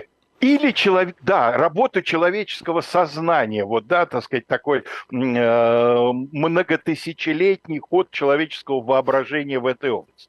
Но судите сами. Вот, собственно говоря, э, вопрос, который обычно в таких случаях возникает. Ну, а какой самый ранний задокументированный случай такого применения? И, судя по всему, самым ранним задокументирован или, по крайней мере, описанным случаем является единственное дошедшее до нас из, видимо, ну, по крайней мере, по Либии утверждает, что более десятка работ этот человек написал, некий Эней Тактик, как следует из прозвища полководец профессиональный, греческий автор, который в IV веке до нашей эры вроде бы написал несколько сочинений об искусстве войны. Для нас сохранился, э, для, для нас сохранился единственный трактат, который называется «О перенесении осады», ну, то есть о том, как действовать тому, кто находится в осажденном положении. Э, там много всего интересного. Например, там приводятся примеры шифров, при помощи которых осажденные могут общаться, соответственно, с э, теми, кто находится за пределами осады и так далее. И вот, в частности, там упоминается о том, что, ну, я, собственно, приведу цитату. Эней Тактик пишет, бывало, что некоторые создавали помеху находящимся в подкопе также тем, что пускали в прорытый ход ос и пчел. Обратите внимание на вот это вот некоторые, uh-huh. да? Значит, э, у любого историка сразу, да и не только у историка, у любого здравомыслящего человека сразу возникает вопрос, да, пожалуйста, примеры. Вот если можно, при осаде такого-то города, значит, те-то прорыли, а эти-то взяли и пустили пчел, и вот эти пчелы сделали то-то и то-то, и результатом было там снятие осады или продолжение осады. Таких примеров, насколько можно судить, она и тактик не приводит.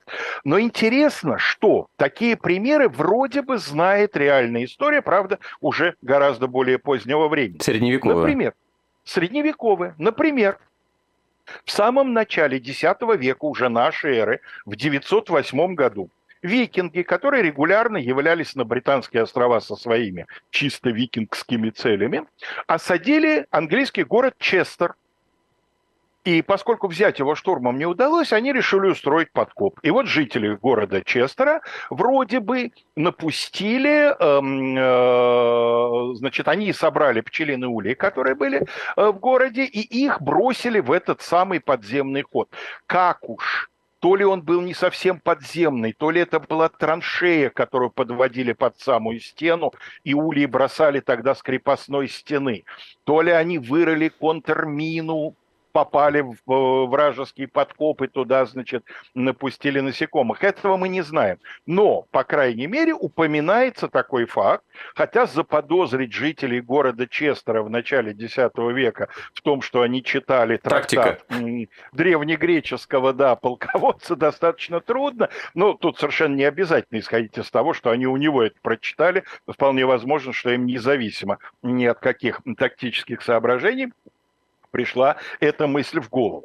Значит, э, тот же самый э, Локвуд э, рассматривает еще один эм, описанный эпизод, эм, значит, такого рода вот эм, инсекта войны, когда римский император второго века нашей эры, Северус Септимий, воевал с парфянами, то э, одним из препятствий на пути его победоносного похода стала крепость Хатра. Сейчас это, если не ошибаюсь, северная часть Ирака.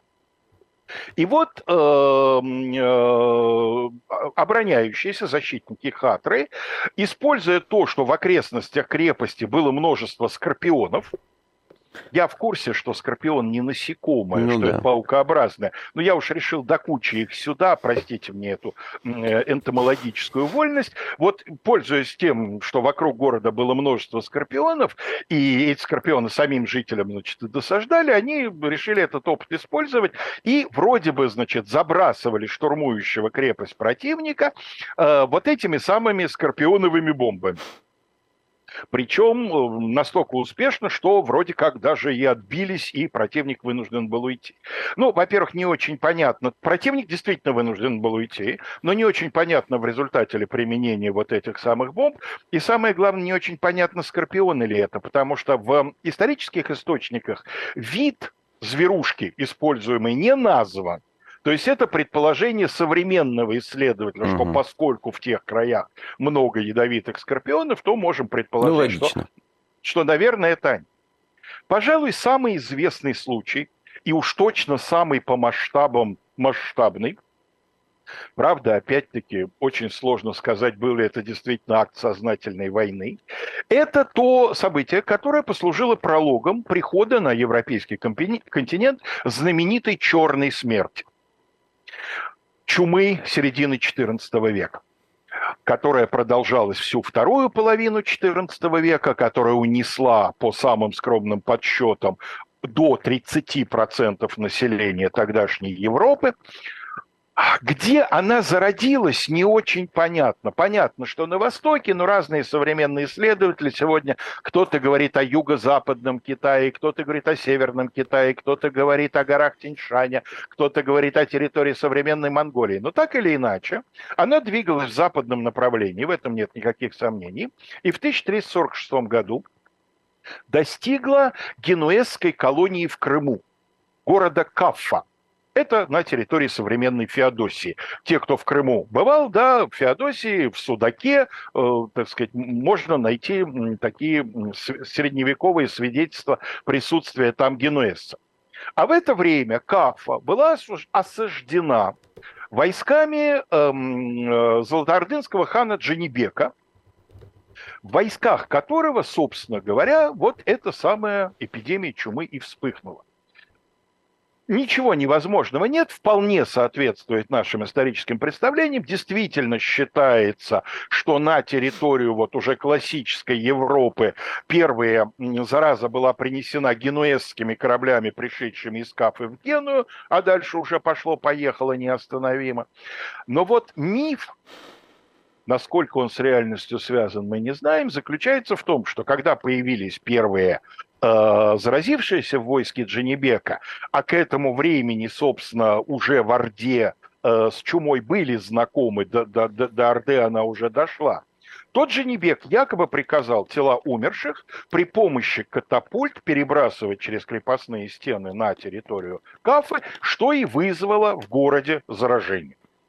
То есть получается, что э, сама собой в силу природных причин начавшаяся эпидемия, если верить этому рассказу, была использована в качестве средства э, бактериологической войны. Да, но это не насекомые насекомые, потому что блохи переносчики. А, вот как. Сама чума вызывается чумной палочкой, да, безусловно, но переносчиками яв...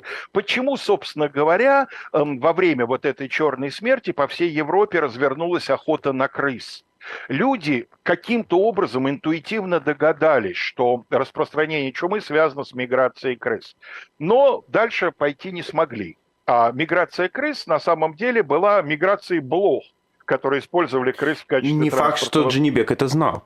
Поэтому он использовал все-таки здесь не насекомых, а трупы, э, зараженные чумой. Наверняка Дженнибек этого не знал, сомнений в этом нет никакого. Да? Но люди э, чисто эмпирические убедились в том, что есть зараза, предположили, что мертвое тело продолжает оставаться этим источником заразы. Конечно, если бы Дженнибек представлял себе механизм, не дай бог, да, так сказать, когда подобные завоеватели еще образованные люди, то тогда, чем напрягать катапульты и катапультщиков и закидывать в город, значит, мертвые тела с непредсказуемой баллистикой, конечно, нужно было закидывать там клетки с крысами. Да? Собственно говоря, последующие сторонники таких методов, они примерно так и будут поступать, ну, по крайней мере, пытаться. Но Дженнибек действовал на интуитивном уровне, по крайней мере, в этом рассказе, если он вообще это делал. Да. Потому что, конечно, средневековье полно мифов и покруче, знаете. Но вот это, кстати говоря, то, что этот миф в общем не содержит ничего в принципе неосуществимого, что здесь все это могло быть, да, как раз один из аргументов тех, кто считает, что надо к этому достаточно серьезно отнестись. Значит, чрезвычайно э, богатая история в средневековой Европе Европе раннего нового времени связана с пчелами.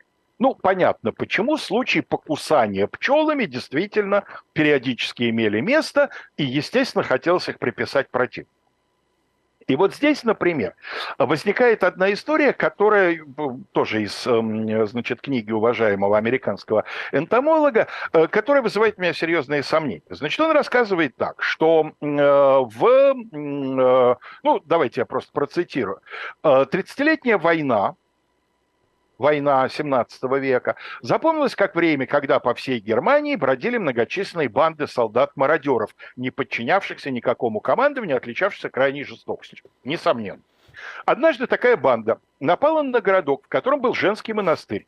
Монахини быстро опрокинули все ульи на монастырской пасеке, а сами спрятались. Жертвами разгневанных пчел стали мародеры, бежавшие от них в страхе. После этого случая городок получил название Байенбург, Пчелоград. В 20 веке он, в числе слившись с еще несколькими городами, образовал город Вуперталь. Значит, я начал э, доступными мне способами этот случай расследовать и выяснил, что да, действительно в состав современного западно-германского города Вуперталь входит, так сказать, исторический город Байенбург.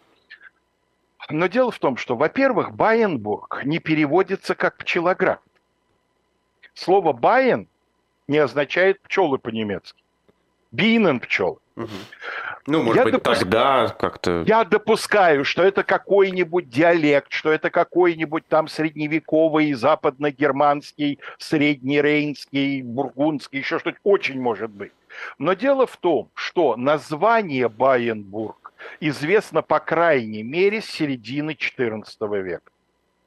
И если даже действительно оно означает пчелоград, это были пра-пра-пра-пра-пра-пра-пра-пра предки пчел времен 30-летней войны, что, естественно, неправильная датировка, настолько неправильно, конечно, всю эту историю ставит под очень серьезное сомнение. Единственный действительно задокументированный. Более того, эм, это, этой деятельности был посвящен судебный процесс. Судебный процесс был открытым, его материалы опубликованы, с ними можно ознакомиться. Единственный случай, который свидетельствует о том, что действительно изучались и даже в экспериментальном порядке применялись насекомые с целью нанесения массового поражения противнику, это деятельность японцев во время Второй мировой войны. О. А, в 1949 году в Хабаровске состоялся процесс над полутора десятками военнослужащих японской армии, которые входили в так называемый отряд 731. Это совершенно жуткая часть военно-научная, скажем так, которая занималась тем же, чем занимались нацистские медики в концентрационных лагерях. Значит, будучи разбиты там на секции по направлениям и интересам, они изучали различные запредельные возможности человеческого организма, значит, подвергали пленных, в основном китайцев, но немало было и э, русских бывших служащих КВЖД и иммигрантов захваченных.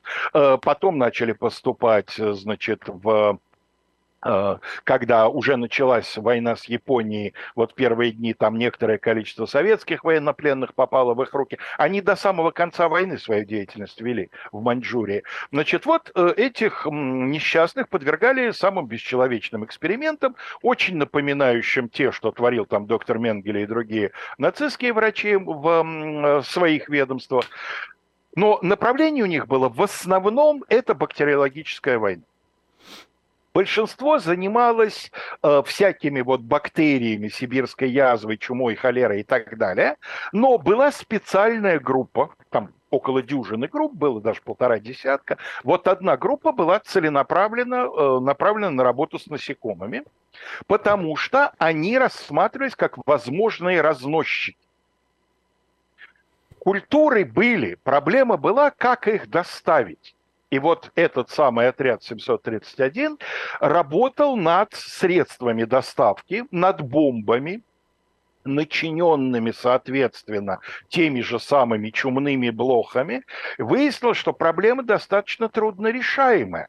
Потому что если бомба взрывается, то температуры такие, что зверушки гибнут. Угу. Если бомба не взрывается, то, соответственно, там возникают другие проблемы.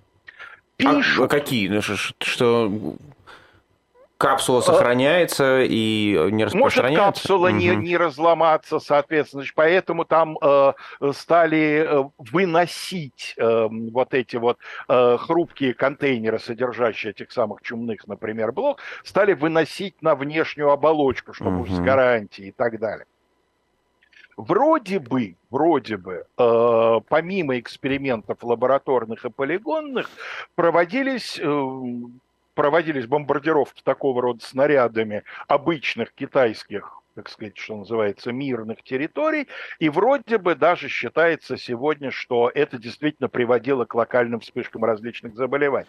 Насчет этого документально неизвестно, но одна вспышка чумы документально зафиксировано, когда части Красной Армии э, захватили тот район, где находился этот отряд, действительно вскоре там вспыхнула эпидемия чумы, локальная, очень быстро задавленная советскими медиками, но это связывают с тем, что, вероятно, вполне возможно, сбежались какие-нибудь там крысы из э, лаборатории этого отряда 731, и вот это привело к подобного рода, э, значит, печальным последствиям.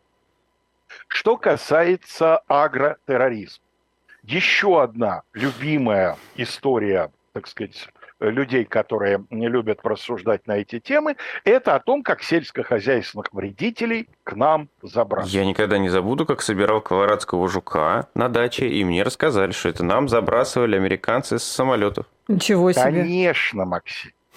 А если вы наберете борщевик, вы такого прочитаете про то, каким образом он проник на нашу территорию предательски. Но поскольку борщевик уж совсем очевидно не насекомый, мы его сейчас выведем за скобки, а обратимся к вашему, Максим Колорадскому жуку. Вам-то рассказали, в Советском Союзе действительно эти истории были чрезвычайно распространены, но на уровне, так сказать, вот передачи от человека к человеку. А вот в некоторых странах народной демократии это составляло важную часть официальной пропаганды. И без труда можно найти плакаты 50-х годов ГДРовского изготовления. Да что вы. Где напрямую текстом, текстом, подкрепленным рисунком. Ну, то, как говорится, против этого не попрешь. Я вам могу описать, э, так сказать, такой плакат. Значит, э, на плакате изображен самолет. На самолете написано, что он американский, на хвосте американский флаг хотя у реальных военных самолетов на хвосте нет американского флага, там другие опознавательные знаки, но чтобы любому штатскому было понятно, там, значит, американский флаг. С этого самолета, из этого самолета вываливается нечто, и прямо вот на э, смотрящего целый пук, если можно так выразиться, колорадских жуков. А текстом, да, и они разбиваются о забор, о штакетник, на котором написано «Борьба за мир». А э, текстом, там два абзаца текста, значит, просто прямо написано, что колорадский жук, которого там называют американский жук, значит, э, по-немецки это сокращенно Амикейфа, американиши кейфа, американский. Ну, у нас тоже колорадский, да, просто не все знают, где Колорадо находится, а ГДРовцы, они так подоходчивее это сделали, что, значит, вот этот самый колорадский жук специально сбрасывается с э, американских самолетов для того, чтобы вредить сельскому хозяйству свободной Германии, и там призывают сознательных граждан ущерб нашей, значит, эм, сельскохозяйственной, ну, я недословно цитирую, uh-huh. но мысль такая, что ущерб нашей сельскохозяйственной безопасности может коснуться и тебя. То есть это дело твое, да, борьба с этим самым колорадским жуком. Надо сказать, что сам колорадский жук активно подыгрывает любителям конспирологии, потому что он, зараза, во-первых, очень хорошо размножается, а во-вторых, почему-то его, ну то есть ученым наверняка понятно, почему это для меня почему-то, почему-то его очень ограниченное количество домашней птицы потребляет. Вот по ну, собственной ну, понятно, воле его... Потому что, видимо, он действительно пришел из тех мест, э, где э, у него были другие э, соперники за пространство. А в наших местах эти птицы просто видят незнакомого жука, лучше не есть. Ну, могли бы уже и познакомиться, все-таки времени прошло довольно много. Но вот интересно, что цесарки его совершенно спокойно едят. Индюшек надо приучать к этому, постепенно подмешивая колорадских жуков им в пищу, тогда они начнут жрать прямо с куста. А вот куры не клюют хоть что-то им подмешивай, не клюют они колорадского жука и все. Поэтому приходится пускать пионеров, вот таких, как, значит, мы с вами, Максим, в свое время. Я лично не, не участвовал в какой-то организованной борьбе с колорадским жуком, но истории, конечно, слышал как их собирать, том, когда... руками? Руками, конечно. В колхозах, причем, Ир, вы знаете, а потом какая давить зараза? их надо. В смысле, нет, Максим, давить тоже нет, рукой вы надо? Сейчас, вы, вы сейчас подорвете нашу Какой ужас. инсектобезопасность. Их бесполезно давить. Их давить может только на асфальте. Да, настолько, именно так, на асфальте, да. Они настолько прочные, Да. что если вы их будете на земле каблуком давить, они В- просто Нет, вдавятся, они просто вдавятся в землю и все. отряхнутся, да, вылезут и продолжат свое черное А дело. на асфальте, вот мы, да, размазывали их по Я асфальту. ужасно боюсь всех вообще. Целый Вот пакет. это, это ужас Пакет. вообще. Но самое страшное, извините, Баночку. и самое страшное, что я видела в своей жизни, это медведка. Что видели? Медведка. А, медведок? Это Ну да, вообще, это действительно, не самое страшное, что я зрелище, видела в своей жизни, конечно. Так вот, колорадского жука в баночку с керосином. А Знаете, как, а вы- знаете, как у нас в деревне называли Подожди. колорадского жука? Но. Коробочка. Почему? Ну, вот он такой, он как коробочка такая, которую, ну, так вот называли. Коробочка. Да. Ну вот при том, что никаких, насколько я понимаю, доказательств хоть одного случая сознательного, целенаправленного использования сельскохозяйственных вредителей на сегодняшний день нет, но слухи об этом возникают давно, прочно и по сей день. Например, в э, э, бо- более 150, нет, ну ровно 150 лет Тут назад. пишут, время баночку с бензином или керосином нужно было собирать. Да, Тоже совершенно верно. верно. Я Да. сказал, баночку с Да. керосином. А, Значит, эм, э, во время войны Севера и Юга, во время гражданской войны в США, конфедерация, то есть Юг, обвинил северян в том, что они сознательно, значит, заражали э, территорию Южных Штатов. Эм, У этого животного там разные есть названия у этого насекомого. Э, Вот, значит, э, клоп-орликин жук-орликин, огненный клоп, ситцевый клоп. Одним словом, это вредитель, который поражает капусту и близкородственные растения. И вот, значит, Юг обвинил Север в том, что он вот такую вот инсектовойну вел, но, правда, доказать свои обвинения не смог. А сравнительно недавно, уже в нашем 21 веке, Опять же появились слухи о том, что в Калифорнии, э, в долину Сан-Хоакин, э, некие террористы, уже не государство, а некая террористическая группа, э, завезла плодовую муху, которая обладает там невероятно всякими эффективными способами, значит, уничтожения фруктов. Но вот вроде бы э, удалось победить эту заразу, потратив на это несколько десятков миллионов долларов, но вот атаку удалось отразить. Была ли атака, если была эта плодовая, ну, наверное, плодовая муха была, откуда она взялась, насколько я понимаю, не очень известно. Ну и последнее, что я хочу сказать. Боевая саранча. Так. Известно, что саранча – это невероятно эффективный истребитель вообще всего, чего растет.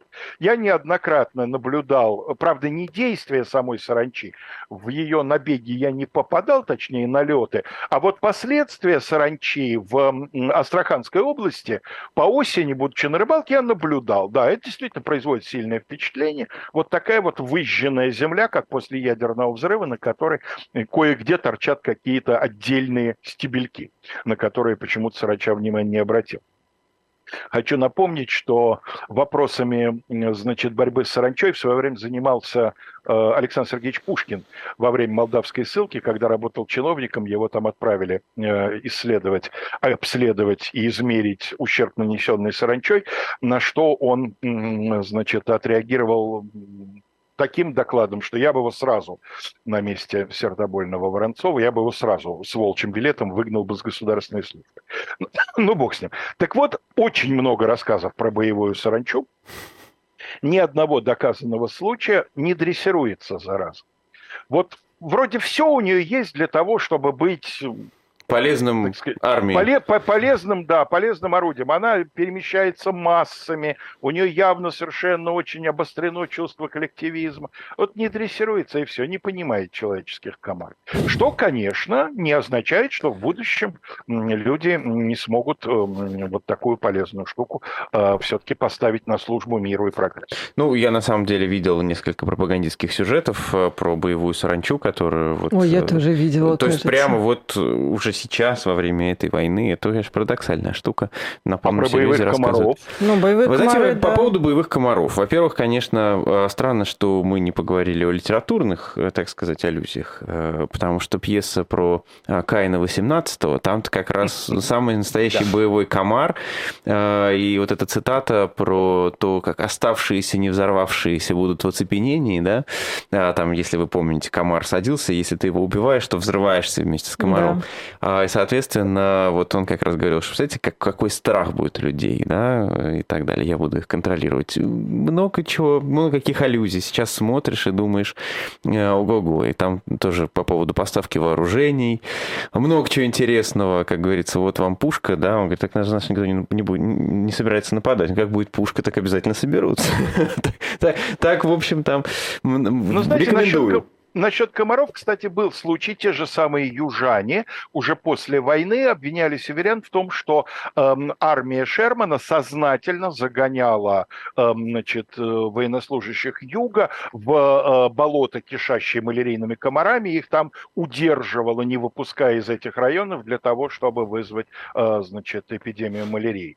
Тоже, как вы понимаете, недоказуемо, хотя, в принципе, вот в этом ничего, конечно, нет невозможного, да, действительно понимаю, что этот район заразен, вредоносен и так далее, загнать туда противника, ну какой же полководец откажется. Другое дело, что как комары, видимо, так сказать, не знали, что они являются частью хитрого плана, что, наверное, как-то повлияло на их э, активность. Но по поводу, вот вы сказали, что в Калифорнию завезли, я сразу вспомнил э, о том, что в Соединенные Штаты действительно запрещено провозить любые продукты, э, и это очень строго проверяется, э, если ты ввозишь как, какие-то продукты органического происхождения, э, особенно если ты делаешь чемодане, будь уверен, твой чемодан вскроют э, и, и, в общем, оставят следы этого вскрытия. У меня так было, я как раз тогда работал в Уфе и повез... Каких насекомых ты вез? Я повез мед. А, мед нельзя. Вот, да. именно поэтому. И, в общем, могу сказать, что весь подарочный мед был вскрыт. А, вот, проверен. Они, надеюсь, его на все твои вещи. Да, конечно, разли... конечно, конечно, да. Потом все вещи были в этом самом меду. Ужас. То есть все, все оставили в чемодане, но все вскрыли и каждую баночку проверили. Это действительно а, было такое. Ну, я хочу сказать, что это как раз, в общем, понятные вполне меры. Угу. И каждое государство, которое там гордится чем-нибудь или не разрешает внутрь завозить то, что может это испортить, или не, не разрешает вывозить. С Гренландии, например, запрещено вывозить знаменитых гренландских ездовых собак. Гренландия так гордится этой породой, что хочет, чтобы она по-прежнему оставалась ее исключительной, так сказать, собственностью. Ну, окей, каждое государство вопросы безопасности. Но с насекомыми, видите, с насекомыми им же барьер не поставишь, помимо тех, которые им природа поставила. Так что тут вот главная проблема не то, чтобы человек не хотел их использовать. Очень, видимо, хотят отдельные, э, так сказать, граждане. А вот, но не очень получается, да, такая скотина какая-то а, аморфная. И мелкая при этом еще. И мелкая, да. Спасибо большое, Алексей Спасибо, Кузнецов Алексей с нами на связи был этим утром. До свидания, Алексей Валерьевич. Всего доброго, Спасибо. ребят, хорошего эфира.